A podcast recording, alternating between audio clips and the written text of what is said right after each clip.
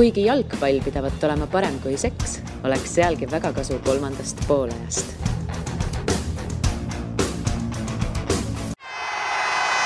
Kuulbet, aus ja eestimaine tere tulemast, kallid kolmanda poolaja kuulajad. Õhtulehe jalgpallipodcast on jälle tagasi. väljas on imeline jalgpallihilm. Tartu maratonist on veidi möödas ja algab jalgpallihooaeg juba homme. superkarika mängus kohtuvad siis Levadia ja Flora. täna on siin meil külas Karl Juhkami, kes tegelikult ei ole külas. tema on Õhtulehe spordiajakirjanik ja jalgpallitreener Marko Pärnpuu. tere tulemast tere. tere. alustuseks, plaan on selline, kuna see jalgpallihooaeg algab, me veel täpselt ei tea, kuida-, millal algab premium-liiga hooaeg, sest et esimesed mängud pidid toimuma pühapäeval. Need lükati edasi. mulle tundub, et ka teisipäevased mängud väga kindlalt ei toimu, sest et ilmateade ütleb, et läheb külmemaks. ma küsiks Marko sinult selle kohta, et, et kas ikka on nii külm või, sellepärast et mina käisin täna hommikul siin heade kolleegidega jalgpalli mängimas. meil oli väga lõbus, külm ei hakanud, tore oli. Mis, mis sina ütled selle kohta? jah, ma ütleks niimoodi, et, et küsiks korraks vastu, kuigi küsimusele noh, küsimusega vastamine on nagu ebaviisakas, aga aga küsiks, kui kaua te mängisite ja, ja, ja ka, kas ja kui oli, siis kuidas pealtvaatajad ennast tundsid pealtvaatajatele selles mõttes, et see on nagu minu jaoks selge, pealtvaatajaid äh, sellise ilmaga väga palju ei tule ja minu silmis ei ole ka väga suurt vahet, kas on miinus kaks või miinus viisteist, ma arvan, et see hulk neid äh, hulle fänne, kes äh, veebruaris on nõus käima, nad nii pisiasjadest ennast vist ei lase segada. jah, selles mõttes me noh, e-, e-, eks see, eks need otsused ja, ja, ja need miinused, kust maalt need mängud edasi lükatakse Äh, noh, seal on teatud standardid, äh, kindlasti mitte ainult kraadiklaas, aga ka see, aga ka see näiteks tuulekülm. Äh, noh, ütleme tänapäeval noh, on ka need ütleme siis jalgpallisaapad nii õhukesed, et et, et need varbad hakkavad, jalad hakkavad külmetama ja, ja niimoodi mängida. noh, siis on esiteks noh, pehmelt öeldes ebamugav ja, ja jalgpallimängu iseloom, kus sul on ikkagi, ei ole kogu aeg selline pidev liikumine, et on ka seismist, kõndimist. Äh, ja, ja noh, jällegi pingutuse ajal sellist äh, väga suurt äh, ja intensiivset hapniku tarbimist, selle külma õhu sisse ahmimist, et, et see, see noh, ei ole mängijatele kindlasti kasulik, et, et, et pigem, pigem isegi kahjulik. sinna juurde ka see, et noh, me ju kõik tahaks, et neid pealtvaatajaid oleks rohkem ja, ja, ja noh, ma olen sinuga selles mõttes nõus, et need, kes tulevad äh, igal juhul, et neil ei ole vahet, kas on pluss kaks või miinus viisteist, et äh, aga, aga miinus viis, viieteistkümnega neid, kes, kes mõtlevad, et võiks minna, ma arvan, on, on väga vähe, kui üldse, et, äh, et kõikide nende asjade nagu kokku äh, sobitamisel need otsuseid tehakse, et, äh, et äh, veel eelmine aasta tegelikult äh, veebruarikuus või noh, kogu talve jooksul me ju nii külma ilma ei näinud. see aasta on niipidi noh, tuleb, tuleb adapteeruda, et äh, tuleb teha neid otsuseid, et, äh, et, et kas mängida või mitte, et äh, lähtudes just nagu kõigi huvidest no mänge saad ju edasi lükata, aga trenne paratamatult ei saa, et mida sa üldse teed, kui väljas ongi kraadikas näitab sulle miinus kümme või veelgi enam, et kuidas sa ise siis nagu lähtud äh,? jällegi ütleme, kui väljak on korras, selles mõttes, et ei ole libe, et ütleme, et on ainult äh, õhk on külm. et siis äh, siis ütleme praeguseks hetkeks mängijatel äh, see, see vorm ja on, on juba nagu selline, et, et äh, ütleme, sihukest nagu meeletut trenni enam ei tehta, aga noh, sa ei saa ka nii-öelda, et kaks-kolm-neli päeva järjest kodus olla ja üldse mitte midagi teha, sest õues on külm, et siis kellel on võimalus, teeb äh, võib-olla sees pikemalt seal just selliseid ettevalmistavaid harjutusi ja minnakse välja, noh lühikeseks ajaks, et äh, kindlasti mitte üle tunni, võib-olla isegi veel vähem, et, et saada natukene noh, kellel mida veel teha on vaja. Ja noh, teame ju, et, äh, et, et sport, tipp, tippvormi sportlased on, on nagu väga vastuvõtlikud igasugustele sellistele noh, viirustele ja, ja, ja need haigused on kergemad tulema, et, et, et seal külma käes õues sa nagu kohe haigeks ei jää, aga, aga noh, see külm muudab selle organismi nõrgemaks ja, ja pärast võid erinevaid asju külge korjata ja ja, ja kui sa siin selles hooajafaasis haigeks jääd, et noh, hooajafaasis, hooaja alguses, et noh, et, et siis seda, seda, seda treenerit, seda riski võtta ei taha, et et eks ta natuke selline tunnetamise küsimus on aga, aga see miinus viisteist, noh rääkimata seal miinus kahekümnest ja, ja, ja noh, lubab ju tegelikult siin noh, veel madalamaid temperatuure, et et, et äh, et seda võib-olla seal jalgpalliväljakul veedetud aeg, kui, kui ei ole võimalust hallis treenida, siis äh,, siis noh, see, see kindlasti on väga lühike aeg äh, ja, ja võib-olla kui on ikkagi see pakane hirmus käre, et, et, et siis, siis jäetakse nagu välja minemata. selle ilmateema lõpetuseks mis teie seisukoht ikkagi selle nurga alt on, et äh,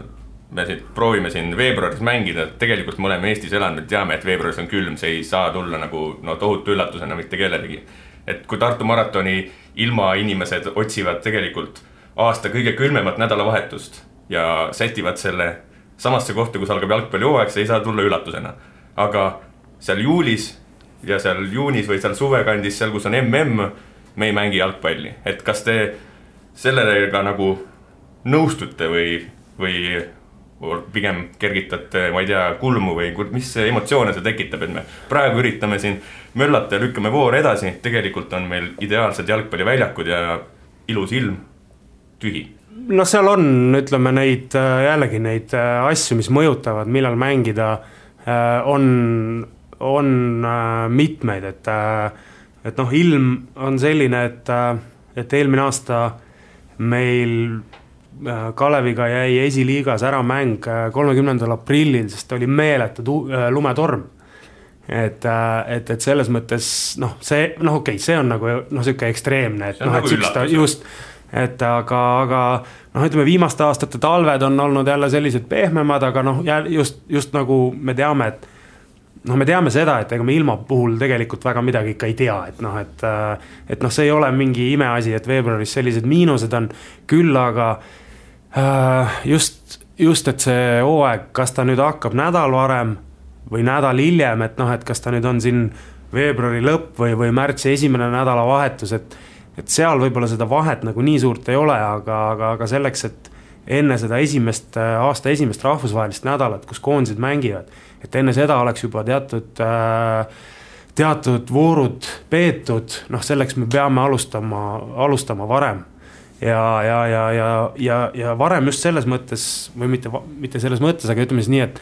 et, äh, et peame olemagi valmis selleks, et, äh, et, et noh, on nii külm ja kui ei ole, on hästi, saab mängud ära pidada. kui on, noh, tuleb teha otsuseid, et kuhu see mäng siis lükata ja mis puutub siis ütleme sellesse juulikuus äh, mängimisse, noh, profiklubidel on ta nagu elementaarne, et äh, ei ole vahet nagu, mis kuus, millisel kuupäeval sul need mängud on. ütleme, see aasta on, mõjutab kindlasti mm, et noh, et, et see, et see tähelepanu läheb MM-ile ja, ja, ja noh, neid pause liigades on mujalgi kui ainult meil. aga, aga ütleme, et amatöörklubide puhul ja siin ma mõtlen, et noh, ka ka tegelikult osad premium-liiga klubid, rääkimata esiliiga ja esiliiga B-klubidest, et siis et siis, äh, kui me juulis mängiks, siis, siis ma arvan, me kuuleks jälle vastupidi seda, kuidas, et noh, mängijad on puhkusel ja, ja, ja, ja noh, et äh, me ei saa satsi kokku ja et neid, neid asju, mis nagu seda kalendrit mõjutab, on, on nii palju, et noh, et selle koha pealt võib-olla noh, saab teha päris eraldi saate või saatesarja. Kas sul tekkis mõni mõte, Karl, sellel teemal, et miski, miski, mis sind võib-olla äh, kõige rohkem, ma ei tea ei pea närvi ajama, mis sulle kõige rohkem meeldib, et, äh, et see hooaeg see niimoodi on või mis, mis tundeid see kõik tekitab sinus, see algus? tähendab, ma hüppan selle külma juurest nüüd korra minema, et kui me läheme selle suvepausi juurde, mis meil MM-i ajal on, siis äh, täpselt samamoodi see noh, ega need meeskonnad ju, kes eurosarja mängivad, ega nemad ei saa seda puhkusena võtta, nad täpselt samamoodi pakivad ilmselt oma kodinad kokku, lähevad üldse kusagile Küprosele või Türki jälle laagerdama ja siis hakkavad oma eurosarja mänguks mängima. et, et, et siis tekib, saame hakata, noh, eks me augustis ole targemad jälle, kas me saame hakata rääkima, et mängupaus ei tulnud nendele meeskondadele kasuks ja noh, ühesõnaga neid agasid on nii palju, millest nagu kinni haarata, et, et, et eks me aasta lõpus oleme jälle targemad, et praegu seda kõike hoomata on ja aru saada on veidi keeruline ja ma, ma, ma, ma siinkohal olen, olen nagu selles mõttes nõus, et, et ütleme, et see mängupaus, mis tulebki, et noh, see nüüd on küll, ütleme rohkem mõjutatud sellel aastal kindlasti sellest, et, et see pealtvaatajate huvi, et, et ütleme seal Need, noh loomulikult oleks hea minna selle rütmiga, et need, kes mängivad euromänge, kuigi noh, eelnevatel aastatel me oleme ju kuulnud seda äh, ja näinud seda, et, et äh, klubid, kellel on äh, eurosarjas noh, edu kasvõi sellisel näol, et sa jõuad teise ringi. et siis, siis hakatakse neid mänge seal omakorda tõstma, et noh, siis justkui seal on see kalender hästi tihe. et, äh, et noh, jällegi, et noh, mitu asja, mis mõjutavad, aga, aga just see, et mõeldes siis ütleme sellele huvile, et, et mängijad, noh see, kui mängijatel kaks võistkonda mängivad ja ja jääb seal mingi alagrupi mäng tänu sellele nagu nägemata televiisoris, siis siis noh, see ei ole nagu argument, et, et, et kui keegi teine on tööl sellel ajal, kui mm käib, noh siis ta on tööl, on ju, et aga aga et siis hakkavad või noh, pealtvaatajad äh, valima ja ja kui sul on õhtul võib-olla noh, piltlikult seal Argentiina mängib kellegiga samal ajal, kui on võib-olla seal äh, noh, jällegi Levadia Flora on ju, et noh, siis, siis see siis ma kardan, et see kaalukauss äh, võib, äh, võib kalduda sinna, sinna Argentiina mängu kasuks ja, ja, ja noh, ütleme vaeva, kurja vaeva on näha, nähtud sellega, et, et saada neid äh, neid, seda rahvast sinna, sinna staadionile ja, ja kõik igasugune selline tagasilöök, noh, jällegi viib mingid sammud tagasi, kus sa pead jälle tegema neid tegevusi, et et noh, see on, see on see üks asi, mille pärast, mille pärast see paus nagu see aasta tundub, ütleme kliima mõttes nagu nii, nii magusal ajal on me oleme nagu veidi nagu britid, et kui hakkame ilmast rääkima, siis ega väga nagu pidama ei saa. et äh, hüppame siit äh, nii-öelda saate põhiteema juurde, et äh, hooaeg pidi algama pühapäeval, võib-olla algab teisipäeval, võib-olla algab veel törtsu hiljem, aga üks on kindel, igal juhul algab. ja me oleme koos Karliga nagu äh, ette valmistanud kehastunud äh, ennustajateks ja ette valmistanud äh, sellise meie top kümne, et äh, kes, mismoodi see võiks, see järjestus hooaja lõpus olla Eesti meistriliigas, kes tuleb meistriks, kes jääb viimaseks, kes võidab seal põnevad eurosarja heitlused. ja Marko ei ole top kümmet pannud, vaid võib-olla hindab meie võhiklikke teadmisi kõrvalt professionaali pilguga. oled nõus? ma olen nõus äh,, aga ma ei ole võib-olla nõus sellega, et võhiklikke teadmisi ja et no,, et, et noh, mis puudutab nagu seda ennustamist, siis noh, mingid asjad on kindlasti nagu üpris selged, mida hooaeg toob, aga, aga kindlasti on hunnikus neid asju, mida noh, mida professionaalid äh, alati nagu noh, vähemalt omakeskis nagu räägivad, aga, aga juhtub väga tihti see, et äh, hooaja lõpus tuleb nagu teha ikka märkimisväärseid korrektiive selle osas, mida, mida võib-olla hooaja al-, enne hooaja algust kirja, pandi. ja ma olen neid varemgi kirja pannud, ma pole neid avaldanud eriti kuskil, see on täielik jama, mis kokku tuleb, et. et äh, ja nüüd äh, ta-ta-ta-ta, Karl Juhkami,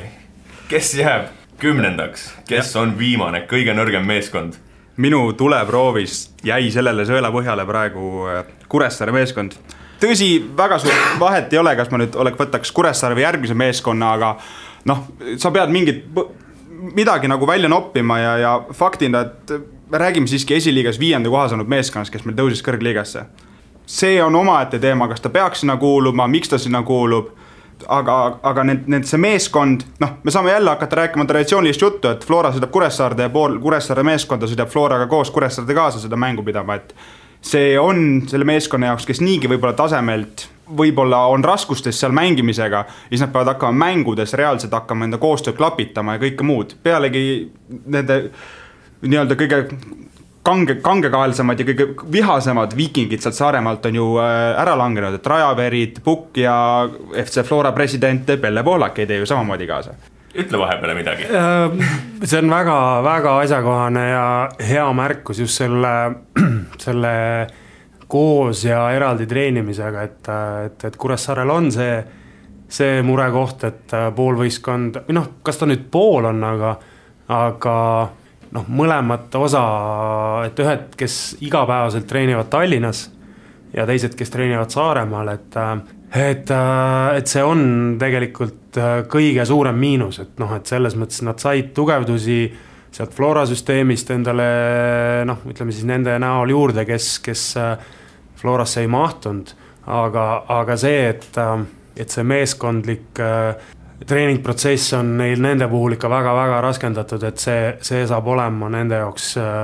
noh, kõige suurem miinus selle, sellel algaval hooajal. Aga kui ma ütlen, et ka minu selles tabelis Kuressaare no ma ei ütle kindel viimane, aga ta on asjaolusid siin nii ja naa kaaludes, ta on viimane, sa võtad neid koosseise ette, vaatad, noh,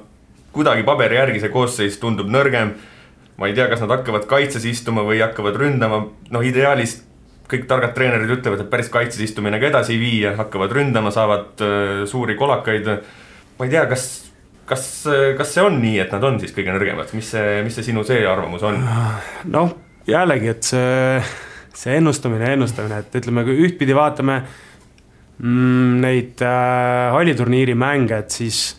et siis noh, need ei, ei noh, ei ole kindlasti sellised mängud, kus saab mingeid põhjapanevaid järeldusi teha. Aga nad ei ole ka kindlasti sellised, kus noh, mis midagi ei näita, et äh, ma ei, ma ei tahaks öelda, et nad on äh, kõige nõrgemad äh, ja ma ei tahaks isegi öelda seda, et noh, et, et nemad ei ole, et keegi teine on et, äh, et, et ütleme selle kõik asjad kokku, et mängijad, äh, treenerid, ähm, ütleme treenimisvõimalused, millest me just rääkisime. ja, ja ka tegelikult see selline noh, Eestis võib-olla see koduväljaku eelis noh, ei tule nagu nii selgelt välja noh, võib-olla siin Tallinna võistkondade puhul, aga noh, on teatud kohad noh, mis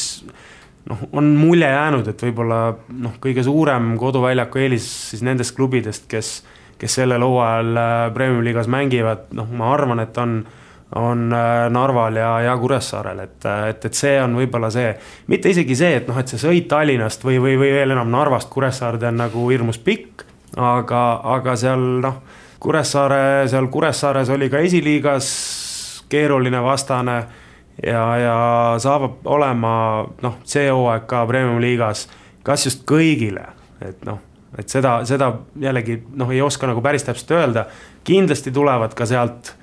noh, sellised hooaja jooksul Kuressaarele noh, ka neid nii-öelda kolakaid on ju, et et aga, aga ma arvan, et ma ei, ma ei julgeks, mina isiklikult ei julgeks neid küll kindlasti nagu viimaseks panna.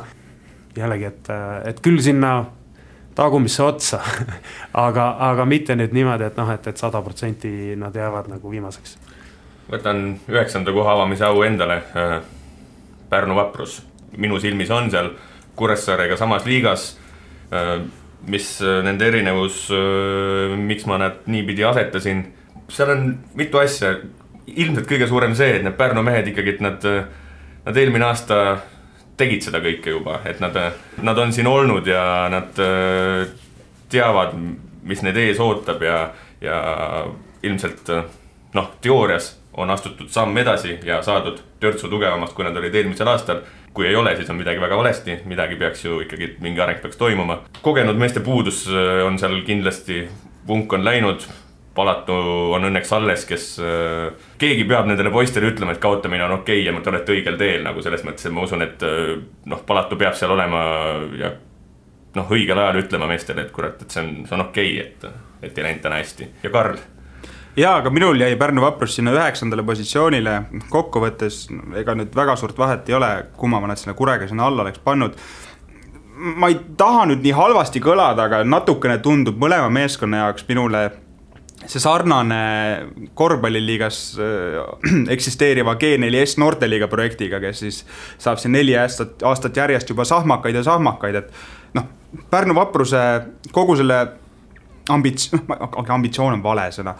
Kogu nende nagu hooaja eelvaat võtabki kokku see, et äh, nad ootasid järjekindlalt ja suure loot-, lootusega nüüd Karl-Anton Sõerde ähm, täiendust, kes reaalselt on siis äh, Tallinna Kalevi duubli mängija ehk siis nad võtavad mängija enda kõrgliiga naabri duublist, sest nad arvavad, et see on neid parandav nähtus. õnnetu natukene lihtsalt. Ütleme niimoodi, ma arvan, ütleme, mis puutub konkreetselt Karl-Anton Sõerdet, siis äh,, siis ma usun, et äh,, et äh, tema puhul võib-olla noh, Kalevis tal vaadates Kalevi neid hooaja eelseid äh, uusi tulijaid, siis, siis talle seal seda ruumi ei, ei jätku. aga ma arvan kusjuures seda, et, et see, et see, et ta Pärnus noh, kui ta hakkab mängima ja, ja et, et ta on tegelikult sellise päris hea potentsiaaliga mängija. nüüd äh, esimest aastat Premium-liigas, et ta eelmine hooaeg ka Kalevis tegelikult äh, peamiselt mängis duubelvõistkonna eest, lõi seal väga palju väravaid, vähem, väga palju vähem sai mängu, mängida esindusvõistkonna eest esiliigas, ehk et tema see, see samm saab olema peamiselt esiliiga B-st premium-liigasse et kaua seal aega läheb äh, kohanemiseks äh, eks, eks seda ole näha, aga, aga ma saan ka selles mõttes su sellest point'ist väga hästi aru, et et, et, et noh, see on nagu kõige, kõige sellisem võib-olla tähtsam üleminek või, või just see, et noh, et, et lisaks tegelikult sellele on minu arust Pärnu vapruse elu keerulisemaks teinud see, et ka nüüd on Pärnu jalgpalliklubil see oma ambitsioon saada äh, saad jõuda ikkagi meeste jalgpallis kõrgele, mis tähendab seda, et, et üle aastate nüüd on jällegi Pärnus olukord, kus, kus äh, ei, ei saa nagu paremaid poegasid ühe rusik, ühe mütsi alla kokku, et et, et Pärnu jalgpalliklubis on, on mitmeid mängijaid, kes eelmine aasta kuulusid äh, vapruse nimekirja. et, äh, et, et see nõrgestab seda võistkonda, samamoodi nagu jutuks oli, kindlasti see,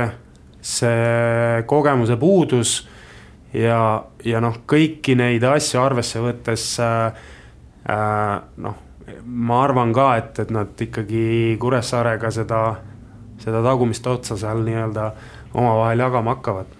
jah, mingil põhjusel, kui noh, ma näiteks minu jaoks üsna sama punti lähevad ikkagi mingis mõttes klubid, noh näiteks, Pärnu Vaprus ja Viljandi Tulevik.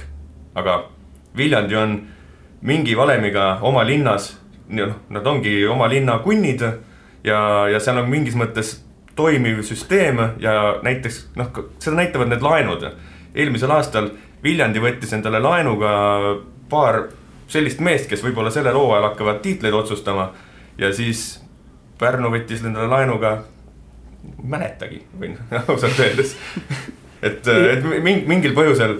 noh, need kasvõi need laenud, laenule minevad inimesed, nad ei lähe sinna Pärnusse nad ei ole näinud midagi, midagi seal Pärnu jalgpallis sellel sajandil ei ole väga hästi läinud ja nad ei ole seda päris korda saanud tegelikult vist. jah, seda jah, seda, seda näitabki tegelikult ju see, et, et need, et need äh, noh, et seal on nüüd jälle kaks võistkonda, noh, Eesti mõistes siis top kolm liig-, no mitte Eesti mõistes, aga nendes tippliigades, et äh, ja, ja ma arvan, et Pärnu jalgpalliklubi ambitsioon esiliiga B-st esiliiga A-sse jõuda on, on kindlasti olemas, aga, aga jah, et selle koha pealt on küll, et ütleme, Viljandis on, on see, et ei olegi nagu justkui seda, seda teist võimalust, et seal on see tulevik, on see esindusvõistkond ja, ja kas noh, kindlasti mitte ainult sellepärast, aga, aga selline ühtse, ühtsena töötamine, mitte ainult võib-olla seal isegi Viljandi linna, aga maakond ja, ja noh, et, et see on see, mis on andnud neile seda seda jõudu sinna, sinna tuua nagu mängijaid juurde. Aga, aga Pärnu puhul jah, et, et see nii-öelda maade jagamine seal noh, ei, ei ole tulnud sellele Pärnu jalgpallile kasuks. tõsi jutt, sellega võib Pärnule otsa joone alla tõmmata, otsa peale teha, see on natuke karm. ja Karl, me oleme jõudnud kaheksanda kohani. oleme jõudnud kaheksanda kohani ja mina jään Lõuna-Eestisse ja ütleme Tartu Tammeka. Tammeka kõige olulisemad muutused on noh, nende tagala paaris, ehk siis Kaarel Kiidron otsustas, et nüüd on siis see hetk, kus ta enam oma jalgpalliputsasid jalga ei tõmba ja teine. karm hetk tegelikult selle valimiseks, see ei ole ju noh, iga hetk oleks halb olnud, aga, aga karm hetk. jah, absoluutselt, eriti arvestades, et kaks, kaks suurt klubi nii-öelda eest ära kukkusid ja nii-öelda noh, kõikide nende alumiste otsa klubide vahel on ju potentsiaal teha pehmelt öeldes enda mingi premium-liiga ajaloo parim tulemus, sellepärast et eesots on hõredaks jäänud. aga kui Tammeka juurde tagasi tulla, siis veel kurioossem ma ei tea, üleminek, karjääri lõpetamine, mis sa selle kohta öelda tahad, on siis Jürgen Lorentsi lahkumine, kes pehmelt öeldes, no ega ma tagamaad ei teada, aga ei tea, aga välja paistab niimoodi, et ütles, et ma lõpetan karjääri ära ja siis nädal aega hiljem oli poiss Flora trennis, et, et see on nihuke. ja piisavalt hea, et Joonas Tamme asendada, päris äge et, et need on kaks lahkumist või lahkujat, kes noh, vahet ei ole, keda sinna asemele tood ja siiamaani, täna nad vist said oma selle soomlase lõpuks ametlikult kätte ka, aga aga kas nüüd, ma ei julge mitte midagi selle koha pealt ennustada? Ma ütlen siia vahele, et me, me tegelikult tegime Karliga täiesti eraldi neid öö, oma top kümneid, minu kaheksas samuti Tammeka, ma ei usu, et me lõpuni niimoodi välja läheme, aga algus on selles mõttes nagu korralik öö, tandem, liigume. Panin kirja paar mõtet, Kiidron lõpetas, Lorents lõpetas, läks Florasse, Rääbis Kalevisse ja sisse. Need olid ikkagi kolm nime, keda, keda selline jalgpalliinimene teab Tammekast ja nende asemele saabusid Maanas, Laas ja Jädal. Akim Sairinen on siis see tänane soomlane. ja siis Sairinen, et noh, ütleme sügavuti mängijate, mängijatesse süübimata, ainuüksi neid nimesid vaadates. see tiim on jäänud nõrgemaks kui eelmisel aastal minu, minu silmis ja, ja Tartu suur viga sarnane sellega võib-olla, mis Pärnus on ja mõnes teiseski väiksemas klubis. Neil oleks vaja mingi valemiga veenit meelitada endale kasvõi Tarmo Neemelot või, või ütleme, ma nimetaks, võib-olla see on vale, see ei, võib-olla ei lähe nende klubi filosoofiaga kokku, aga mingit äh, mängijat oleks vaja, kes tuleb ja võtab natuke selle meeskonna endale, eriti kui nüüd Kaarel Kiidronit ei ole, et et sellist kogenud meest võib-olla koondistes olnud, äh, tegelikult neid mehi on ju liikvel. no oli, aga ta läks ka Rootsi vist või kuhu? jah, no Tartu võiks igal juhul olla sihuke koht, kuhu mängija võiks tahta ju minna. jah noh, selles mõttes selle võt-, minema, minemise ja võtmisega on, on see teema, et, et noh, keegi peab nüüd tegelikult Tartus, Tartu võistkonnast Tammekas siis selle Kiidroni koha noh, üks hetk üle võtma, ma ei saa öelda, et noh, et Kiidron lõpetas ära ja ja juba järgmine päev oli keegi uus, kes siis nii-öelda selle liidri rolli võttis, noh, ma, ma nõustun sellega, et, et umbes sinna ma olen ise mõelnud, et ka, et Tammekal see hooaeg saab olema, et, et vast väljakukkumise ohtu võib-olla noh, jällegi noh, ma, ma eeldan, et ei tule, aga, aga just see, et, et, et see keskkaitsepaari ja, ja meeskonna liidri ja, ja mit-, noh, Lorent samamoodi ju tegelikult noh, ikkagi ütleme siis, kui Kiidron nüüd ei ole, et siis oleks olnud Lorent see, kes on liider, et noh, kahe sellise mängija kaotamine mõjutab väga, uute sissetoomine läheb aega, kui need mängijad saavad äh, noh, nii-öelda sellesse satsi sisse ja, aga noh, ütleme Kiidronit asendada väga-väga raske. teistpidi, teades, et tegelikult Tammeka selline klubi filosoofia ja, ja selline noh, mõttemaailm pigem on selline, et, et nad tahavad noh, oma klubist kasvanud mängijatega äh, edu saavutada, noh, aastate jooksul neid, kes, kes äh, Tammekast Florasse on läinud, on, on omajagu, et äh, et, et äh, see on ka väiksema klubi paratamatus, et suured ja mitte ainult Eestis, et noh, et, et suured nende mängijaid noolivad ja, ja ära võtavad, et et, et aga, aga jah, Tammekal, kes, kes on see, kes seda meeskonda rasketel hetkedel väljaku peal veab ja, ja, ja noh, samas ma tean, et, et, et Tammeka kogukond ja, ja treener Äh, treenerid ja, ja samamoodi üldse see klubi, et noh, et see on, see on väga-väga tugev ja, ja neil kindlasti on noh, see aasta saab olema üks raskemaid, aga, aga ma arvan, et äh, noh, või tegelikult ma olen kindel, et nad tulevad sellest äh, läbi ja, ja võib-olla siin järgnevate aastate jooksul me näeme uut sellist tammeka tõusu, et aga, aga see hooaeg jah, seal kuskil ütleme siis selle väljalangemistsooni äh, napilt peal nad äh, lõpetavad ja just see, mulle ka nagu mingisugune noh, ma tean, kui sümpaatselt need inimesed tööd teevad, kui loogiliselt nad on väga hästi toimiv klubi Eesti, Eesti kohta, võib-olla isegi mõni tahaks öelda, et kõige paremini toimiv klubi mingi, mingite nüansside nurga alt. aga mulle tundub see, see põlvkonna peale kasvatamine seal Tartus nagu, nagu selle nurga alt keeruline, et kui, kui sa ei saa sinna tiimi, sinna kõrvale selliseid noh, eeskujusid või et, et kui eeskujud on alati sinu vastas meeskondades. noh, sa tahadki minna Florasse või selles mõttes, et, et neil on, ma saan aru, et see ei ole ju lihtne öelda, et palgake väga hea mängija, et noh, tahab palka ja tahab head meeskonda ja kõike. aga, aga seda oleks ilgelt nagu vaja minu silmis seal, et võib-olla see, mis ma enne rääkisin, mulle meenus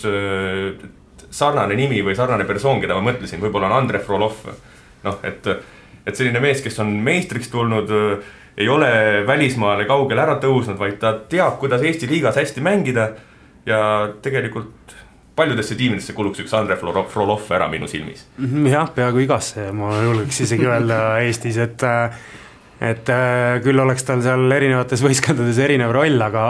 aga noh, tõesti selles mõttes sellist äh, Andre Frolovi tüüpi mängijat selliste noorte kõrvale noh, hea, kui teda veel isegi kaks oleks, on ju, et või noh, ütleme siis tüüpi mängijat, et äh, absoluutselt äh, nüüd kuidas noh, neid saada, ütleme siis praeguse arutelu puhul just nagu Tartusse ja, ja, ja kui palju Tartu nagu proovinud on ja, ja miks, miks see õnnestunud ei ole, et, et selle kohta minul, mul infot ei ole, aga, aga noh, ütleme neil see, neil see võib-olla jah, võiks olla selline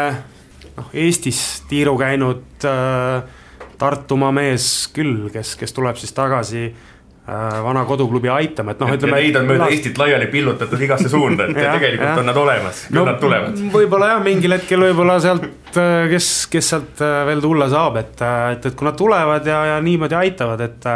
et aga jah, nüüd on nagu kaks aastat järjest, et ütleme eelmine aasta lõpetas või noh, mitte eelmine aasta, aga eelmine aasta enam ei mänginud Tiirik, see aasta, see aasta Kiidron, et sellised just täpselt sellised mehed äh, on lõpetanud,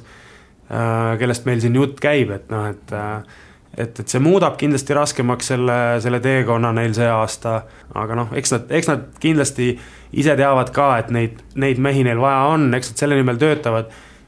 aga jah, selle, selle vastuse jään praegu võlgu, et noh, et, et miks siis ei ole õnnestunud kedagi sellist sinna võistkonda võib-olla tuua. üsna jälle üksmeelne olukord oli ja jätkame seitsmenda kohaga kas Karl alustab või mina? vahet väga vist ei ole, sest ma millegipärast kipun arvama, et kui mina ütlen Viljandi, siis sina ütled. tulevik tulevik kas läks meil selles osas jälle täppi? see läks täppi jah, et äkki nüüd ju ikkagi varsti hakkame siis nagu, äkki hakkame muutma Aga.... nii, nii selge ja lihtne ei tohiks see kõik olla või, või paneme mõlemad täiesti puusse? ei tea, eks, eks näis. seitsmes no nagu sa juba enne mainisid, Kirjalt, et Viljandi on kuidagi suutnud neid äh, laenusid eelnevatel aastatel tekitada noh, nüüd me siis räägimegi, et Heror Riibelg ja Rassisinjavskit enam ei ole, mis seal keskväljal toimuma hakkab. algus on väga raske. eks, eks aeg näitab, on ju, et noh, täpselt samamoodi, kui me räägime siin täiendustest, siis Viljandil minu teada nii-öelda platsimängijatest ei ole vist. nüüd viimasel hetkel minu teada, kas seal kolm mängijat, vähemalt need, kes olid, äh, nüüd siin viimasel hetkel Äh, kes, kes meeskonnaga selle viimase kontrollmängu mängisid, et üks oli Tauno Mõttus ja, ja kas oli kaks mängijat välismaalt. et Marko Kristal nagu ütles, et ta neid äh, mõlemaid või kõiki mängijaid tahaks järgmine aasta oma või noh, ütleme siis see aasta mm. oma võistkonnas näha. et äh, kuidas seal need, need asjad lahenevad, et seda, seda ei ole nüüd kuulda olnud, et minu puhul Viljandiga jah, see, mis ma enne juba põgusalt ka mainisin, et Viljandi puhul võib-olla alati ei ehmata minu, mind see, et vaatad seda nimekirja, seda võib-olla sellist eeldatavat algkoosseisu, et, et midagi võib-olla väga säravat sealt vastu ei vaata. aga Viljandil endal on vähemalt minu silmis tekitatud mingisugune selline vibe, et, et need, need asjad kuidagi lahenevad, neil on, neil on võib-olla üks noh, ma eeldan ikkagi, et üks väga hea treener kes äh, on äh, harjunud ja näinud äh, Eesti jalgpalli iga nurga alt, näinud põhiliselt küll tippjalgpalli, aga tegelikult on ta ka Tammekaga tegi korraliku hooaja omal ajal ja, ja, ja Marko Kristal võib-olla, võib-olla on tal seal väga vinge väljakutse ja, ja Viljandi sarnane tegelikult noh, Pärnuga, et nad toodavad meile ajalooliselt jalgpallureid. nii et palun, härra Zelinski ja Kristal tooge meile need äh, vana head äh, Pärnu ja Viljandi jalgpallurid tagasi, et äh, meil on vaja neid. ja mis peamine, Viljandil on olemas ka enda Frolov ja selle nimi on peaaegu kaks meetrit pikk Sander Post on ju, kes endiselt jätkab, et neil on see kogemuste pagas on olemas, kellele toetuda ja sealt pealt nii-öelda noori arendada ja üles ehitada kogu meeskonda jah, selle, ütleme siis selle, ma ütleks, võtaks kokku selle võib-olla niimoodi, et Viljandil on kõige ühtlasem koosseis nendest eelnevatest, kellest me oleme siin täna rääkinud, et äh, Pärnu, Kuressaare, Tammeka ja Viljandi, et, äh, et neil on jah, sellist äh, ja noh, mis on ka nagu hästi oluline, on see, et noh, kuigi Pärnul ja, ja, ja, ja Tammekal samamoodi, aga Viljandil ka ikkagi valdav osa on, on noh, oma klubist kasvanud mängijad ja ja see tekitab sinna staadionile, mitte ei tekita, aga, aga see toob staadionile neid äh, publikut ja, ja kui publik on staadionil ja, ja tõesti oma nii-öelda noh, ülekantud tähenduses naabripoisile saavad kaasa elada, siis noh, siis, siis tekib just seesama, see, see selline vibe või, või, või see noh, sinna väljakule või ütleme staadionile ja, ja, ja see innustab mängijaid, et et ma arvan ka, et Viljandi näitas juba tegelikult äh, see hooaeg, mis nüüd lõppes, et äh, ütleme siis eelmine hooaeg, et et nad on noh, selline, et ma nende mängu vaadates ja ma isegi ütleks, et see, et nad äh, koha mõttes noh, üheksandad olid, et kui, enne kui seal hakkat-, hakkasid suured muutused toimuma, et, et see oli isegi tegelikult äh, minu arust päris üllatav, et äh, näeme, et kas, kas treeneri muutus äh, ja siis ütleme, nende mängijate noh, küll mitte oluline, aga, aga, aga mõndade mängijate muutus, kuigi noh, see, see ei ole ka noh, alati halb, kui sul on see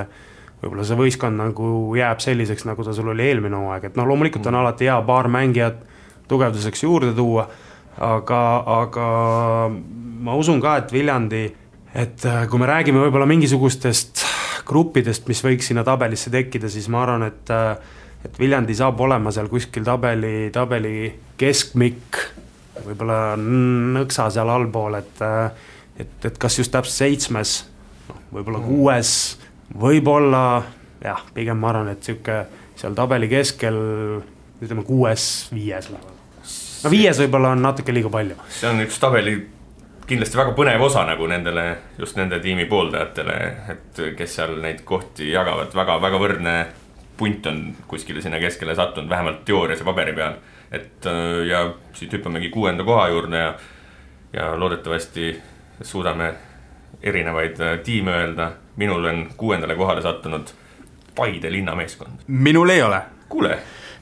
Partsu ka lõpuks ometi,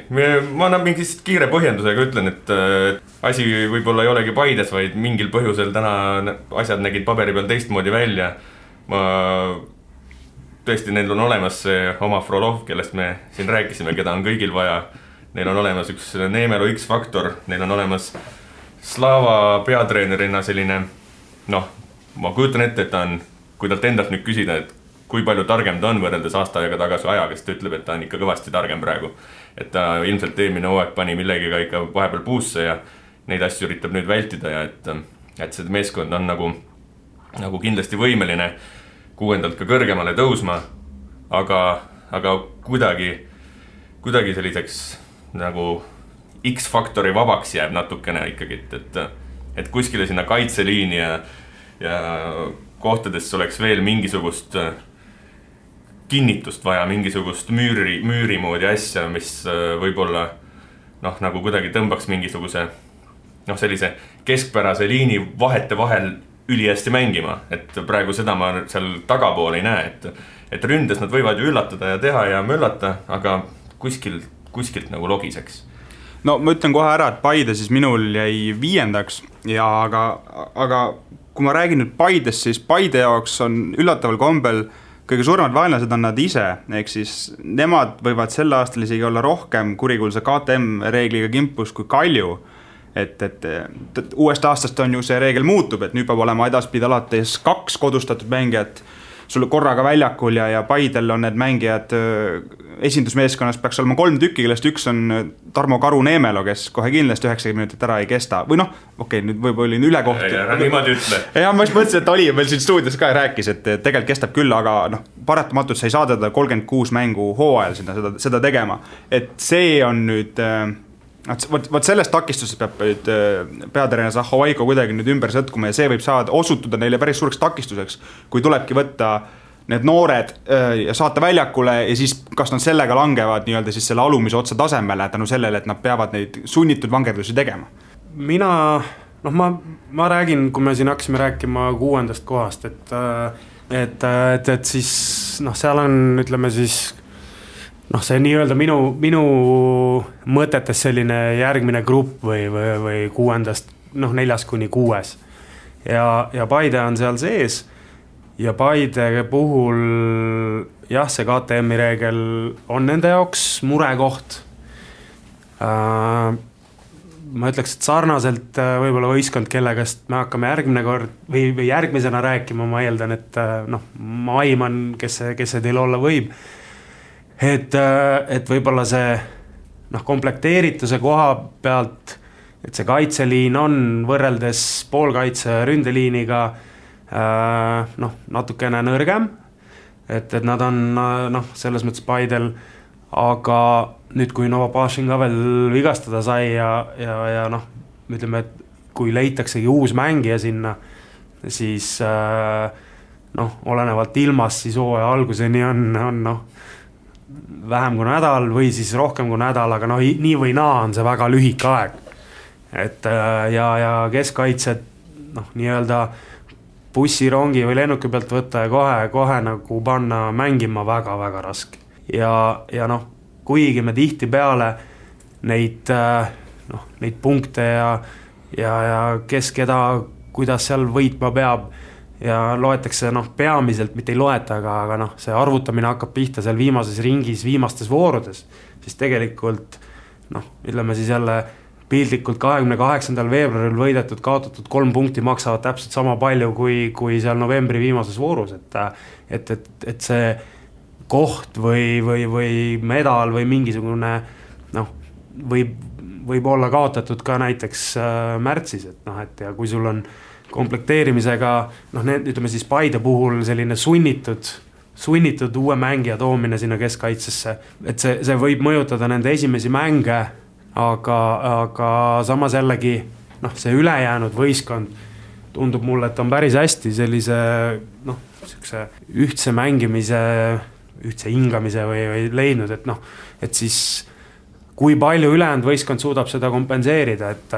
et noh, ta ei ole muidugi katastroof, et see keskkaitse nüüd nii viimasel hetkel tuleb vahetada, aga, aga ta on keeruline. aga noh, võistkond võib,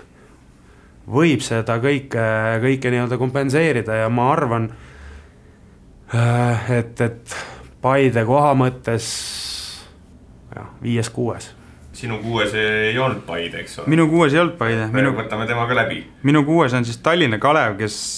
minu jaoks on väga-väga tume maa selle hooaja ees. siin see meeskond on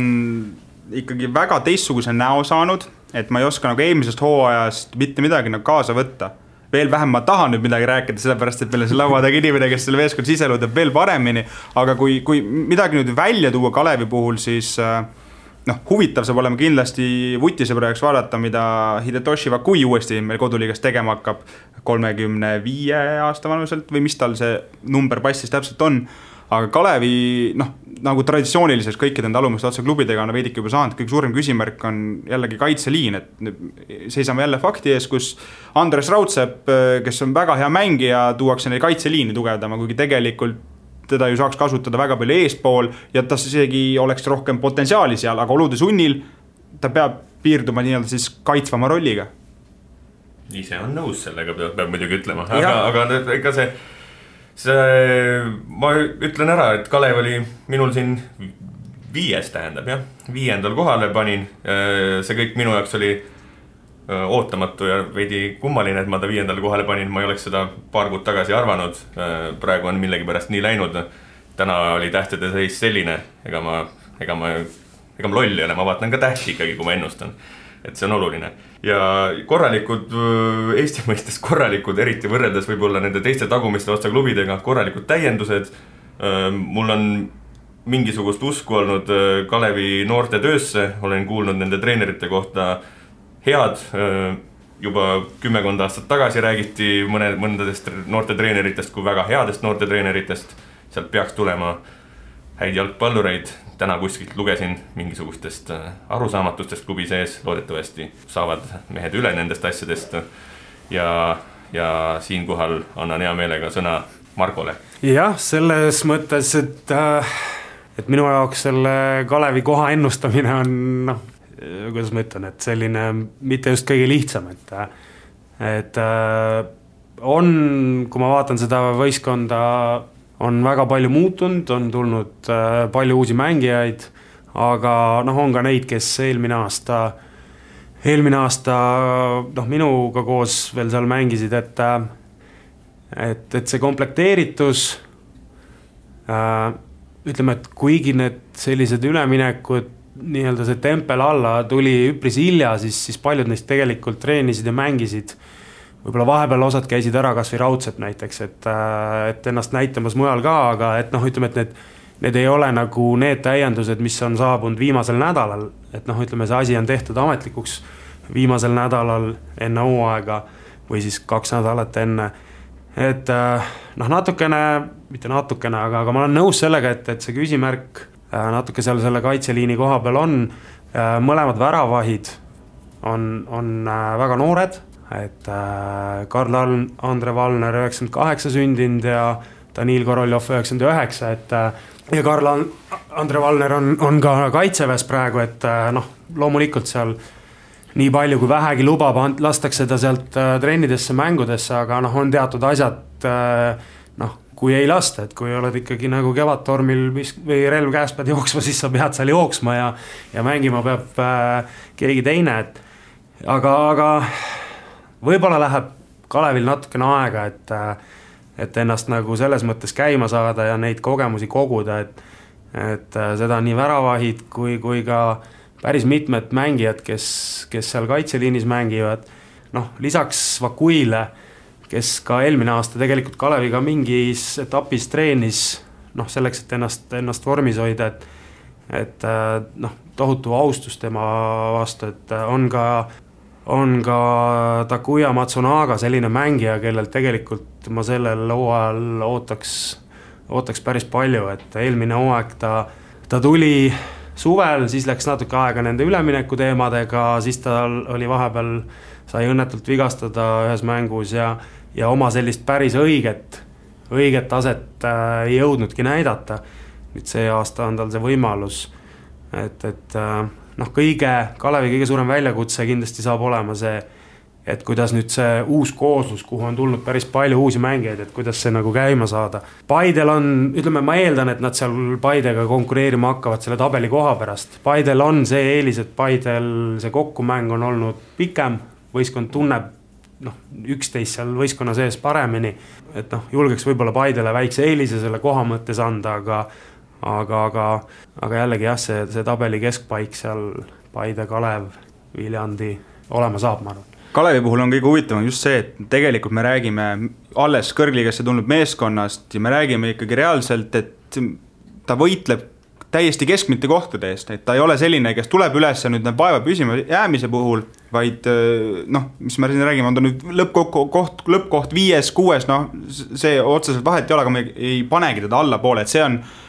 noh, nagu, nagu sa siin, Kaarel, ütlesid, et kaks kuud tagasi seda ei oleks osanud ennustada. väga kummaline lugu jah, aga. no ja kaks kuud, kaks kuud tagasi ei olnud ka neid nimesid, kes täna on, et see on, see, see muudab nagu palju ja. ja, ja, ja just võib-olla täpselt see, et, et miks noh, Kalevit sinna tabeli keskele ja mitte sinna nii-öelda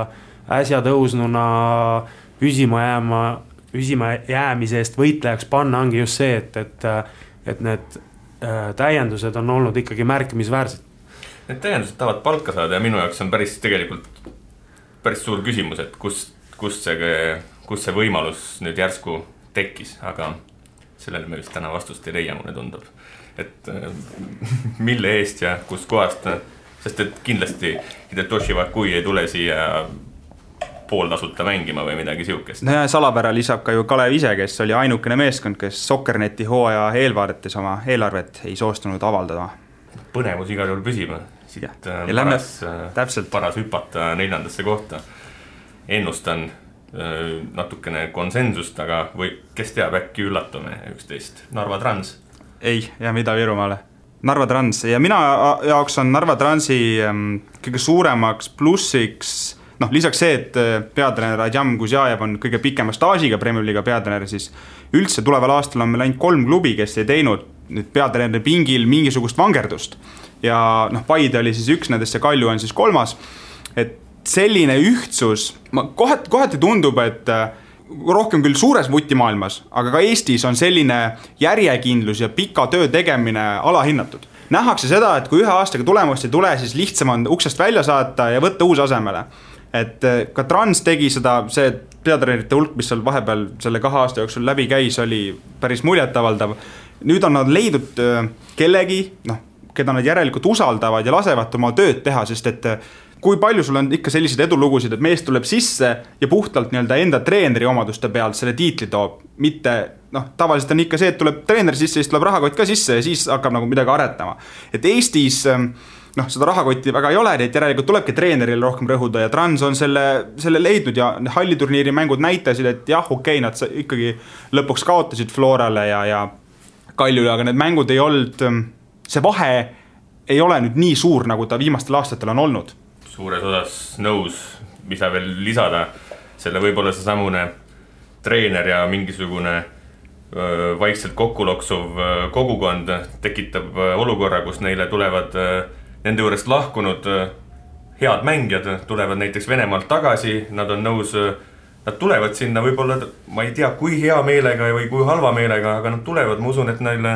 et see noh, kui, kui Trans suudaks omal kunagi ära kasutada selle, et neil on, neil on terve linnatäis väga häid vene poisse, kes on mänginud äh, tänapäeval veel isegi unustuste hõlma kadunud äh, sellist tänavajalgat, nad tulevad, nad oskavad, nad tahavad, tegelikult äh, see potentsiaal on tohutu, et kui nad noh, see klubi lihtsalt nii väga võiks astuda loogilisi samme edasi ja, ja sellel hooajal noh, neljanda koha võtmine oleks neile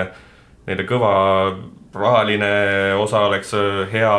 ja siit nagu legendid ja kõik targad ütlevad, siit tuleks väga hea edasi minna, et nad peavad selle neljanda koha ära võtma ja, ja kasvatama Eestisse seda väga head äh, vene jalgpallurite põlvkonda, keda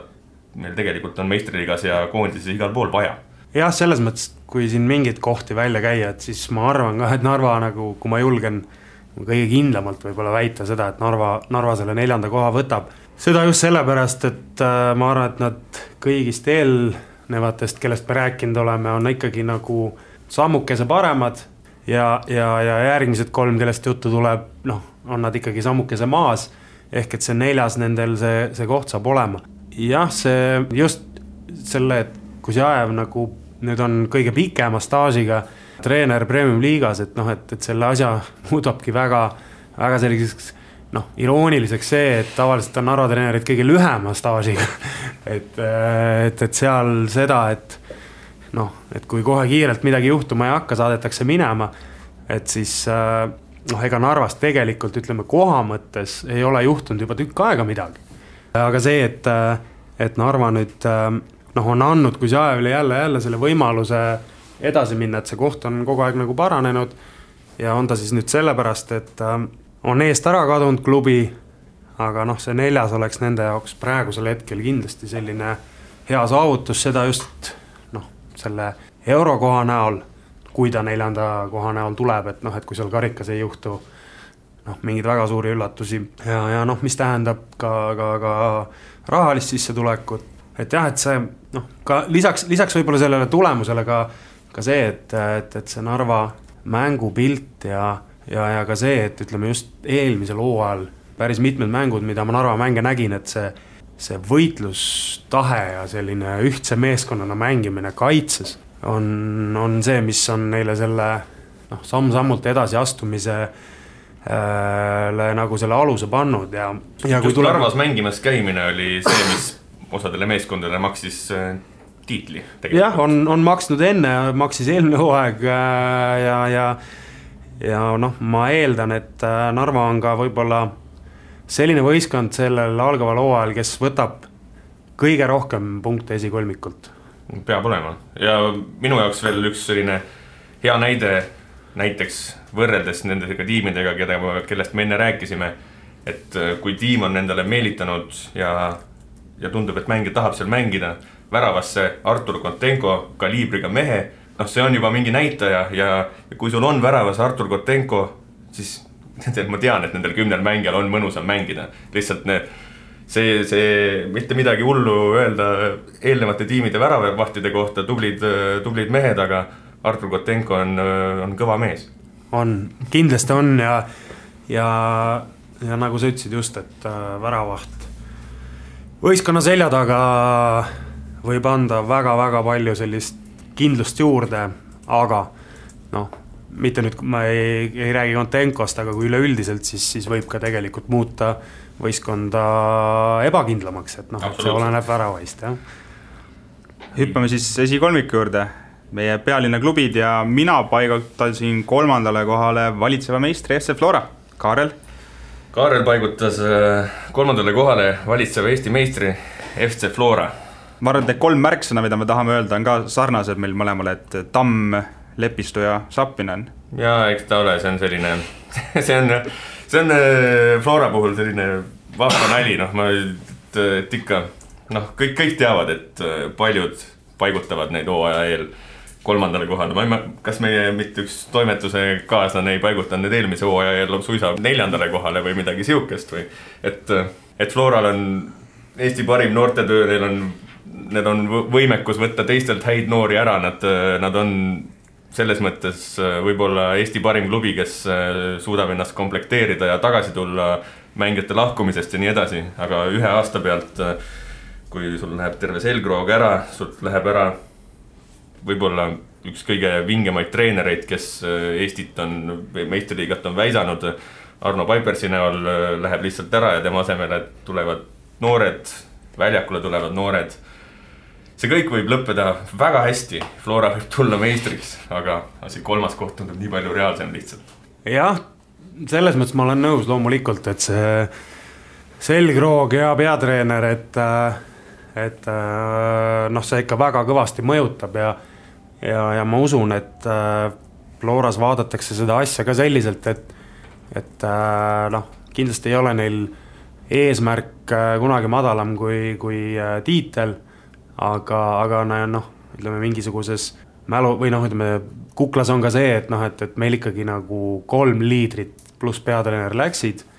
ma arvan, et Jürgen Enn on väga hea treener, on väga hea peatreener, aga nad kõik teevad ütleme ja ka need mängijad, kes siis peavad asendama Tamme ja Lepistut ja Sapineni, et äh, nad ei ole selles rollis varem olnud. Ja, ja, ja nende jaoks saab see olema selles rollis, et siis ütleme, kas keskväljaliidrina, keskkaitseliidrina või, või, või põhiründajana ja, ja ka peatreenerina nagu esimene hooaeg, et siis sealt võib tulla see, et, et lihtsalt see protsess, et nad noh, nii-öelda saavad või see küpsemisprotsess võib olla see, et, et see hooaeg noh, seda meistritiitlit ei tule, aga, aga noh, nüüd ma tean, et ma ei ole eriti originaalne ja, ja, ja aga noh, ma, ma nüüd, kui me oleme nendest gruppidest või ma olen nendest gruppidest nagu rääkinud, noh siis see, et see, me räägime viima-, noh, ütleme kõige kõr kõrgemast kolmikust kui viimasest grupist, siis, siis noh, seal nad on, ütleme komplekteerituse kohaselt, noh, ei ole küsimust äh,. Levadia ja Kalju noh, mängijateid, kui me vaatame ikkagi väga konkreetselt mängijate nimesid, et siis äh, noh, niimoodi terve võistkondade näol, et noh, siis, siis, siis Flora on noh, kõige nooremad ja, ja kõige vähem kogenumad, aga, aga ka jah, olen nõus sellega, et, et isegi ma ei oleks neile eelmise hooaja alguses tegelikult seda tiitlit väga julgenud pakkuda. ainus, kes ilmselt päriselt julges pakkuda, oli Arno ise, ma, ma imestas, kui ta teadis, mida ta teeb, aga võib-olla ei teadnud temagi aga Flora selles mõttes üks äh, selline huvitav minu jaoks ikkagi, et on seal klubis päris palju muutunud nüüd pärast eelmise hooaja lõppu, et äh, kui vaadata üleminekuturgu, siis, siis nad on nagu nad on omamoodi riskeerinud, nad on omamoodi üllatanud, nad on, Flora on ikkagi pigem olnud seal üleminekumaailmas ka selline noh, improviseeriv. Äh, ma ei tea, samas ikkagi varem olnud ka natuke läbinähtavam, et et noh, Aleksandr Dmitrijevit, Lasnamäe Makelele isiklikult, teda ei oleks ikkagi noh, ma ei tea, kes oleks teda Florasse pakkunud sina oleks või? ei, seda, seda lüket ei näinud, samas ma kiidan selle lükke heaks, kui see nagu see võimalus tekkis, sest et noh. väga ei mõista, miks ta üldse sinna vabaagendi turule sattus, aga noh, nii otsustati. jah, ma noh, kindlasti on see kõiki üleminekuid, mis äh, kahe hooaja vahel on toimunud, siis see Dmitri Florasse üleminek oli, oli kõige suurem üllatus. Äh, kas ta saab olema nii-öelda siin hooaja käigus ja, ja hooaja jooksul ka kõige parem üleminek, noh, eks seda ole näha, aga noh, seda, et et äh, Florale sellist mängijat äh, Lepistu lahkumise järel nagu vaja oli, noh, see on noh, ilmselge ja ja see, et Flora ta endale, endale sai, on noh, nende jaoks väga-väga positiivne. mingites mänguelementides on ta endiselt Eesti parim ilmselt. jah, ja ka oma, oma sellise, sellise väljakul tegevuste tegemise poole pealt on ta kindlasti nagu eeskuju paljudele noortele. olen seda ka kusagil juba, juba öelnud, aga minu meelest Flora pani siinkohal ka veidikene kaks kärbest ühe hoobiga, et Dmitrijev saab nagu paralleelselt asendada nii lepistust tekkivat auku kui ka tammes tekkivat auku, et tegelikult kui, kui ta nüüd seal kaitseliini ees hakkab oma tegevusi tegema, siis noh, niisugune jah, väga säästuvariant mõlema mehe lappumisel, aga kui sa otsid Eestist ühte mängijat, kellega sa saaksid nagu mõlemad augud lappida, siis ega sa nagu paremat täkki Eesti saa panna. seda küll, jah. mainime Frank Liivaku ka ära, kes üle pika aja ikkagi minu silmis nüüd päris jalgpalluriks hakkab, et trennis käimine on väga äge, aga Frank hakka mängima ja tuult tiibadesse. jah, see on äh noh, ütleme just, et, et see, see ring on olnud nagu väga-väga pikk, kuni, kuni siis äh, noh, on, ma ei tea, kas saabunud see arusaam, teadmine, et, äh, et, et kui ikkagi tahad edasi liikuda, siis pead mängima, pidevalt mängima ja, ja kui selleks on vaja tulla tagasi Eestisse, siis selle jaoks on vaja tulla tagasi Eestisse. et, et viimased aastad on, on olnud noh, palju treenimist äh, aga, aga vähe mängimist, nüüd saab olema siis ma arvan, et palju treenimist ja palju mängimist, et äh, ja mida tal kindlasti vaja on, et äh, et äh, ma eeldan, et võib-olla ka vahepeal selline kadunud äh, enesekindlus nagu hakata nagu seda tagasi võitma, et et, et tema poolt ka noh, sellist võib-olla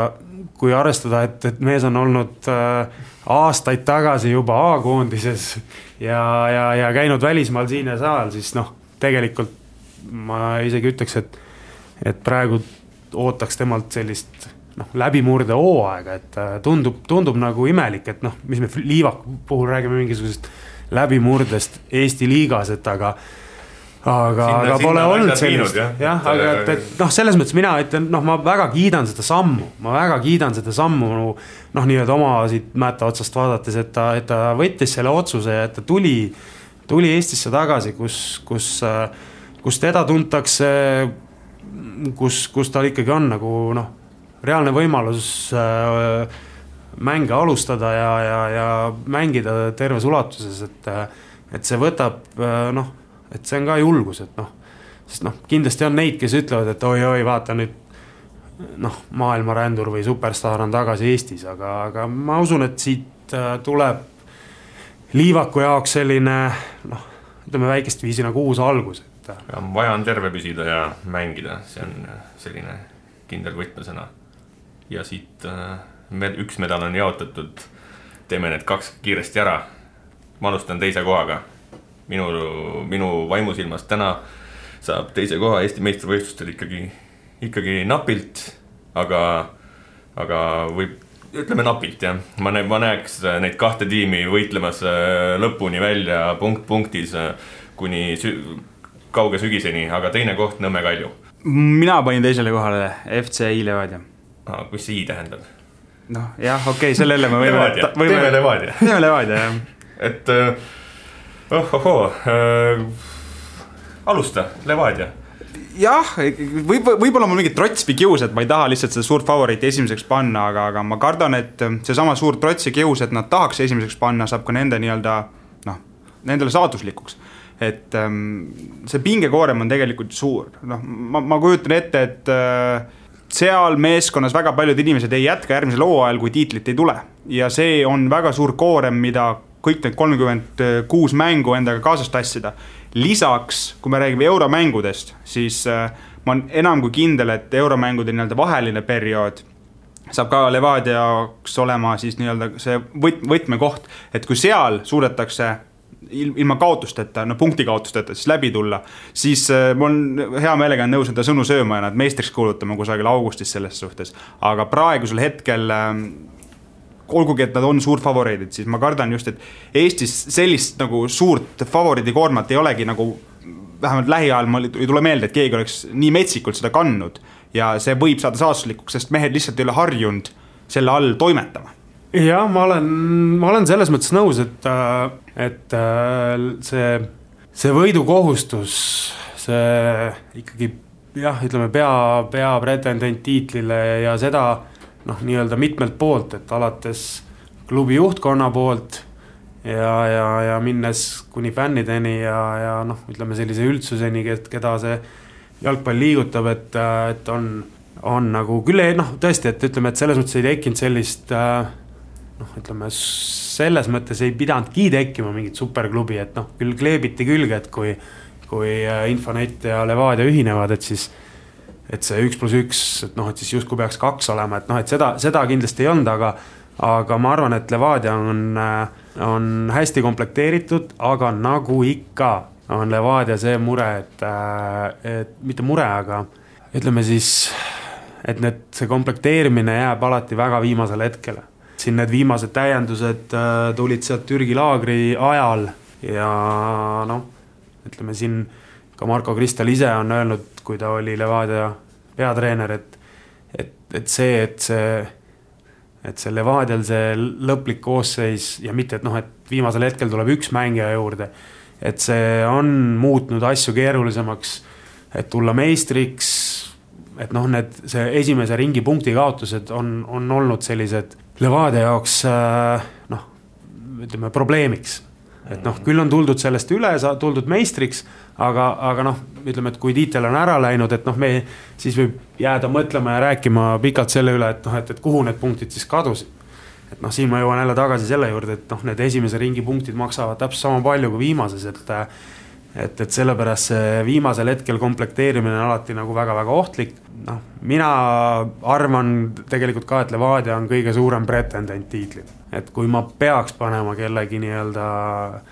number üks järje või noh, nii-öelda kellegi nime ette selle number üks, siis ma, siis ma arvatavasti paneks Levadia. ära muretse, sa ei pea ah,. väga hea, et, äh, et, et noh, aga noh, selles mõttes jällegi, et noh, siin me ei saa rääkida tegelikult ju sellest, et noh, et Levadia, Kalju, Flora jagavad medali, et noh, et seda teavad niikuinii kõik, et nad neid jagavad no.. no minu silmis on, me jätame, jätkame Levadia teemaga, kuna ma Kalju panin teiseks, siis ilmselgelt panin Levadia ja siis esimeseks. umbes nagu eelmisel aastal ja sadu kordi varem maailma jalgpallis äh, tiitleid võidetakse kaitsega. kui sul on kõige kõvem kaitseliin, mis äh, Levadial täna on ja neil on olemas kaitseliini taga seisev see härra Leppmets, kes, äh, kes on ikkagi võib-olla või võib-olla Eesti tasemel selline noh, ikka ta on peaaegu samas mastis nagu Kotenko, on natuke erinevad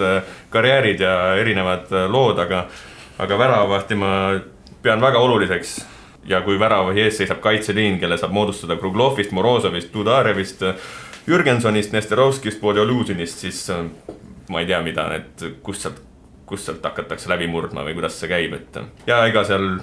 ega siis seal ees on ka olemas mehed, kes äh, on olemas noori on olemas vanemaid ja on olemas maailma näinud, on olemas ainult Eestit näinud mehed. mul on tunne, et äh, Rogic on tark mees ja selle kaitsega ta võidab tiitli. jah, ma, ma, ma selles mõttes natukene jällegi nagu noh, nõus sellega, et äh, Levadial on arvatavasti kõige tugevam kaitseliin. ja, ja noh, ikkagi, et nad on peamised pretendendid tiitlile kui sa siin rääkisid, et kuidas seda kaitseliini lahti murda või kellega seda teha, siis äh, minu jaoks ongi see Kalju ülemine ots see, kes seda on võimeline tegema, et see ründetrio äh,, Hunt, Volkov ähm,, Liilju ja, ja kui seal nüüd keskväljal suudab äh, Tumasjan ka terve püsida ja selle vurri nüüd käima tõmmata, siis äh, noh, see on äh, nii-öelda see nelik, mis sinna tekkida saab, kui Tumasjani söötudest. see, see võib olla nüüd selline tramburai, mida Eesti liigas pole tükk aega nähtud, et see potentsiaal on seal ikkagi hull ja täpselt samamoodi Kalju ju lõikas selle Levadia Infoneti ühenemisest samamoodi väga palju, täpselt väga suure nii-öelda ampsu, et Avilov, Tomasjan, Hunt ju kõik on sealt nii-öelda kokku korjatud riismed, ehk siis noh, eks näis, äkki nad saavad ennast kiruda hoopis, et siukse lükke tegid kunagi. jah, siin on, no see on rohkem, eks ta ole rohkem võib-olla vanakooli meeste jutt, aga tegelikult ilmselt ka uuem kool nõustub, et no seesama jutt, rünnak võib olla ükskõik kui kõva, kui kaitses on mingisugune väike jama sees, siis noh, kui neil ei õnnestu ikkagi nüüd korralikult äh, ära näiteks lappida äärekaitsjate Mööli ja Sidorenkovi lahkumist, kes olid nii kaitses kui rünnakul meeskonna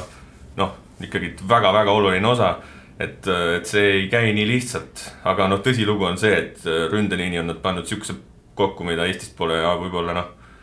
pole ammu nähtud, kui, no kui sinna veel nüüd veel seal Nürnbergini taga see kolmik, keda sa mainisid, hunt, kaks hunti, üks Eestist, üks välismaalt ja Lilju, et sinna taha tegelikult äh, Kirss ja, ja Klein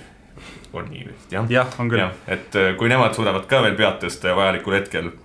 sekkuda, siis, siis see on väga tubli, aga kuskil seal,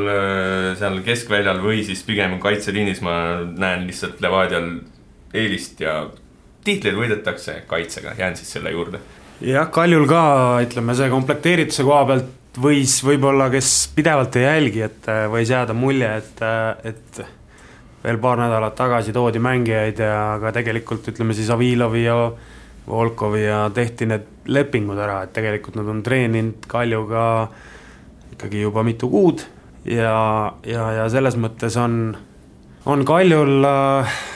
ütleme, Kalju jah, et äärekaitsjad on küll läinud, aga aga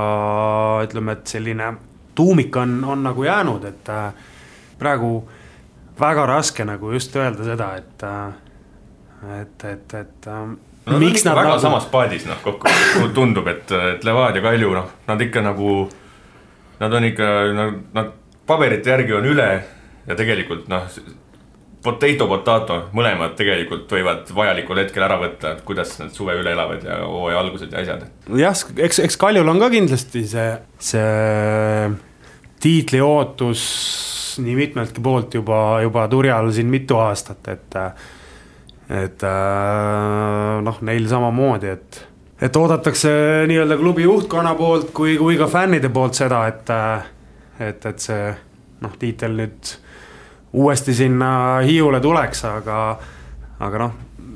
veel kord, et, et, et seal ma arvan ka millegipärast, et Levadial väike eelis on, aga ma ei julge, noh, ei, ei julgeks nagu öelda, et üks, kaks, kolm on, saab olema nii, nagu me siin rääkisime. Et ta võib olla ka näiteks ükstapuha millises järjekorras. noh, et mis siis, ütleme, kui keegi teine peale Flora siit esikolmikust äh, peaks kolmandaks jääma, et noh, siis siis me arvame, näeme sihukest kergemat sorti verd võib-olla hooaja lõpus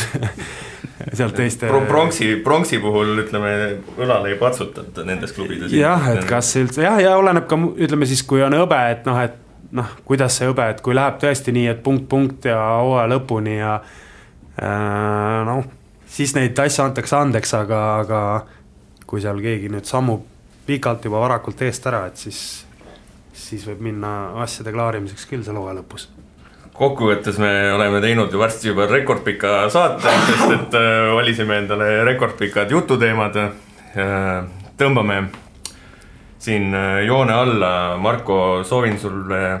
palju jõudu-jaksu ja aitäh äh, tulemast ja sullegi, Karl, kõike head. kusjuures üllatus on see, et kohtume kõik teiega peagi Coolbeti panustamisrubriigis. Kuulbett, aus ja eestimaine jätkame Coolbeti panustamisrubriigiga, Marko ja Karl on endiselt tegelikult külas ja, ja võtame siin äh, kiirelt läbi kolm sellist huvitavat äh, matši, mis on tulemas. esimeseks homme äh, Tallinnas jalgpallihallis äh, Lillekülas mängitakse välja superkarikas, kohtuvad Flora, Levadia ja ütlen kiirelt siin mõned koefitsiendid, öelge teie siis võib-olla, mis te nendest arvate, kuhu üldse panustada, kuhu mitte. Flora võit kaks koma üheksa, Viik kolm koma viiskümmend viis ja Levadia siis favoriidina kaks koma viisteist. et kas, kas üldse on seal mõni selline, on seda mängu üldse võimalik niimoodi ette näha, et üldse siin hakata midagi mõtlema? Äh, noh, eks ta selline peaproovi maiguga mäng on hooajaks, et et äh, eelmise hooaja superkarika Flora kaotas viis-null Infonetile ja, ja, ja tuli sügisel meistriks ähm,. kes Ma- nüüd viis ma arvan- kaotab ja meistriks tuleb? viis-null, ma arvan, ei kaota kumbki äh,. Ma arvan, et, et ma annaks Levadiale siin ikkagi väikse eelise. no siis on Kuulbet samamoodi teinud. Karl, kui, kas selles mängus lüüakse üle kahe koma viie värava? jah, sellepärast et kui nad äh, hooaja eel nüüd taliturniiril kohtusid, siis nad kõmmutasid ka vist kokku kahe peale kolm väravat, Flora võitis kaks-üks, kui mälu mind ei peta. nii et äh, nad jätkavad samas vaimus ka nüüd. üks koma kaheksakümmend seitse on siis koefitsient, kui lüüakse homme vähemalt kolm väravat. Kõigepealt hüppame siit nüüd siis järgmise mängu juurde, teisipäeva. mul on endiselt kuri kahtlus, et seda mängu ei pruugi toimuda, aga Paide ja Viljandi peaksid vastamisi minema ja seis on niisugune, et Kuulbet pakub Paidet kindlaks favoriidiks, üks koma viiskümmend viis koefitsient, Viigi koefitsient kolm koma üheksakümmend viis ja Viljandi koefitsient viis koma seitsekümmend viis, ütlen kohe ära kui kuskilt öö, oleks plaan nagu mingisuguseid eurosid juurde tekitada, siis miks mitte Viljandit proovida. Viis koma seitsekümmend viis, nii suur see tasemevahe ei ole ju uh,. jah, ütleme sihuke. või siis on. viigi, viigi lõhnaline mäng on see minu arust tegelikult, et, et, et uh, et ma arvan jah, et ma, mul on ka selline kahtlus, et see, et see Paide ülekaal nii suur ei ole, et, et, et selline väga muidugi raske, et äh, seal kõik oleneb, et mis tingimused seal on ja kui see mäng toimub, et, et noh, need jätavad ka oma jälje, et äh, aga, aga noh, Viljandil on oma võimalus selles mängus kindlasti ma mõtlen samamoodi, et ega Paide ei ole nii suur favoriit, eriti kui me räägime siin eh, miinus kümnega mängitavast talijalgpallist, kus noh, kui, kui, kui kusagil see üllatus juhtub, siis see juhtub pigem praegu kui äh, augustikuises mängus, näen ma, nii et mina julgen küll Viljandi poole hakata vaatama. Jah, ja ma isiklikult ei pea isegi seda nii suureks üllatuseks, et väike üllatus, aga, aga miks mitte. ja kiire ajahüpe tagasi laupäeva, tuleme teisipäevast ja Inglismaal loodetavasti Ragnari, Ragnar Klavani osalemisel toimub Liverpoolil kodumäng West Ham Unitediga. olukord on lihtne, et kui tahate Liverpooli võidule panustada, siis eriliselt raha tagasi ei saa, koefitsient üks koma kakskümmend neli. Viigi puhul on koefitsient seitse koma kolm ja West Hami võit neli koma viiskümmend, et kas siin nüüd, nüüd tuleb see päev, kui Liverpool kodus komistab. millal sa ütlesid, nad mängivad? laupäeval kella viie paiku. laupäeval, no Eesti Vabariigi sünnipäeval ei saa ikkagi nagu teistmoodi panustada, et äh, sinimustvalged prillid ja lipud heiskavad, nii et. Äh, ehk siis pigem jätta panustamata, sest et see koefitsient üks koma kakskümmend neli Liverpooli kasuks. no midagi ikka tuleb noh, panen kümme euri peale, siis ühe õlle saan tagasi. Jah, ütleme, Liverpool on olnud viimastes mängudes, et äh, nii, nii Inglismaal kui ka, kui ka Euroopas ikkagi heas heas sellises skoorimishoos ka, et, et ma eeldan ka, et, et Liverpool võidab selle mängu. ärge siis West Hami võidule võib-olla raha pange ja, ja sellega tõmbame joone alla. uuesti tänan kõiki osalemast ja kuulake kolmandat poolaega kõikjalt internetist, SoundCloudist, iTunesist, igalt poolt, kus leiab. aitäh, nägemist kuula meid igal neljapäeval Õhtulehest, SoundCloudist või iTunesist ning ära unusta meie podcasti tellimast. Kuulmet, aus ja eestimaine